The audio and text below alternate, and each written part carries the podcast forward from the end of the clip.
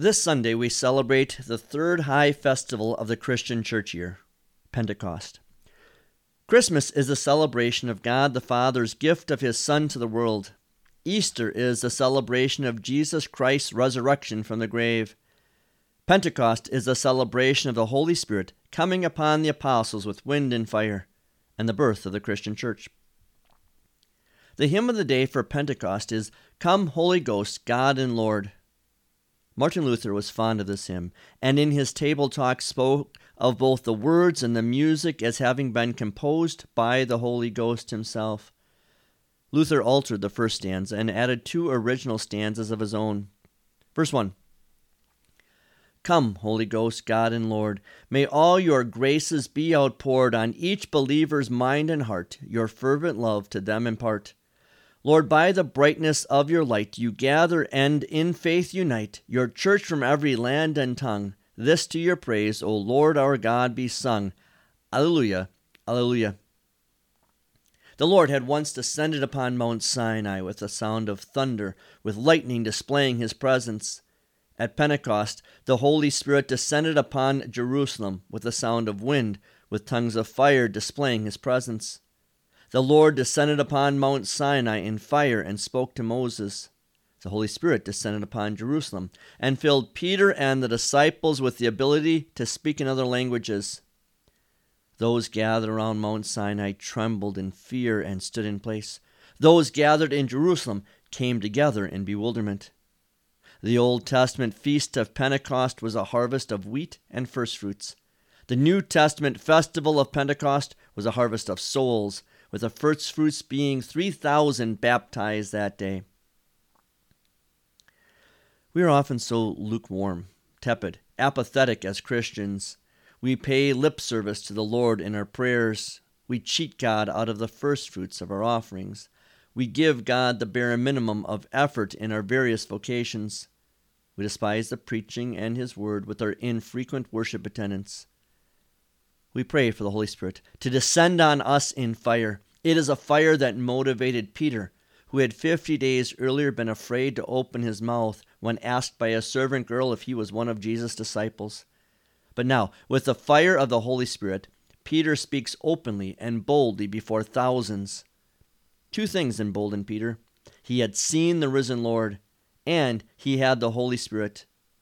Two things will embolden us to open our mouths seeing the risen Lord with the eyes of faith and receiving the faith and power of the Holy Spirit.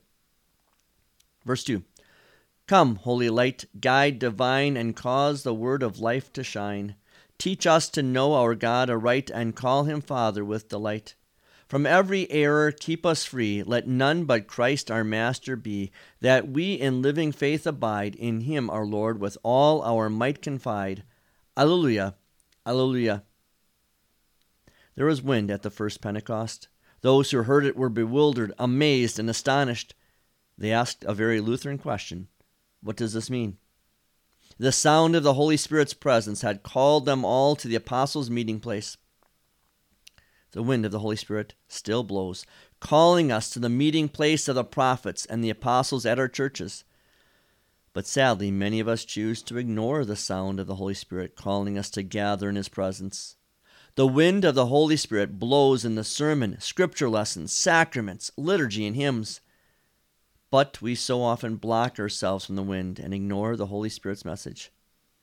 It is the Holy Spirit working through the wind of the pastor's voice, the songs of the saints, and the spoken word of Scripture that teaches us to know God aright and keeps us from every error that befalls fallen mankind. We need to be in our churches continually receiving the wind of the Holy Spirit. Verse 3 Come, holy fire, comfort true, grant us the will your work to do, and in your service to abide. Let trials turn us not aside. Lord, by your power prepare each heart, and to our weakness strengthen part, that bravely here we may contend, through life and death to you, our Lord, ascend. Alleluia, Alleluia. John the Baptist had told the people, I baptize you with water, but one more powerful than I will come. He will baptize you with the Holy Spirit and with fire. In the eyes of the world, God's word is not powerful. It isn't burning brightly. To the outside world, Christians and Christianity is a fire that has gone out. Perhaps we contribute to that concept because we are not letting our faith burn brightly for all to see. But look at what the fire of the gospel does in the hearts of God's people. Peter had been afraid to speak about his relationship to Jesus in front of a servant girl. The disciples had run away when Jesus was arrested. They hid in a locked room. But 50 days later, they are no longer afraid. They are preaching to thousands, and 3,000 are converted on that single day of Pentecost. That is the power of the Holy Spirit's fire, wind, and words. It is the power of God for the salvation of everyone who believes.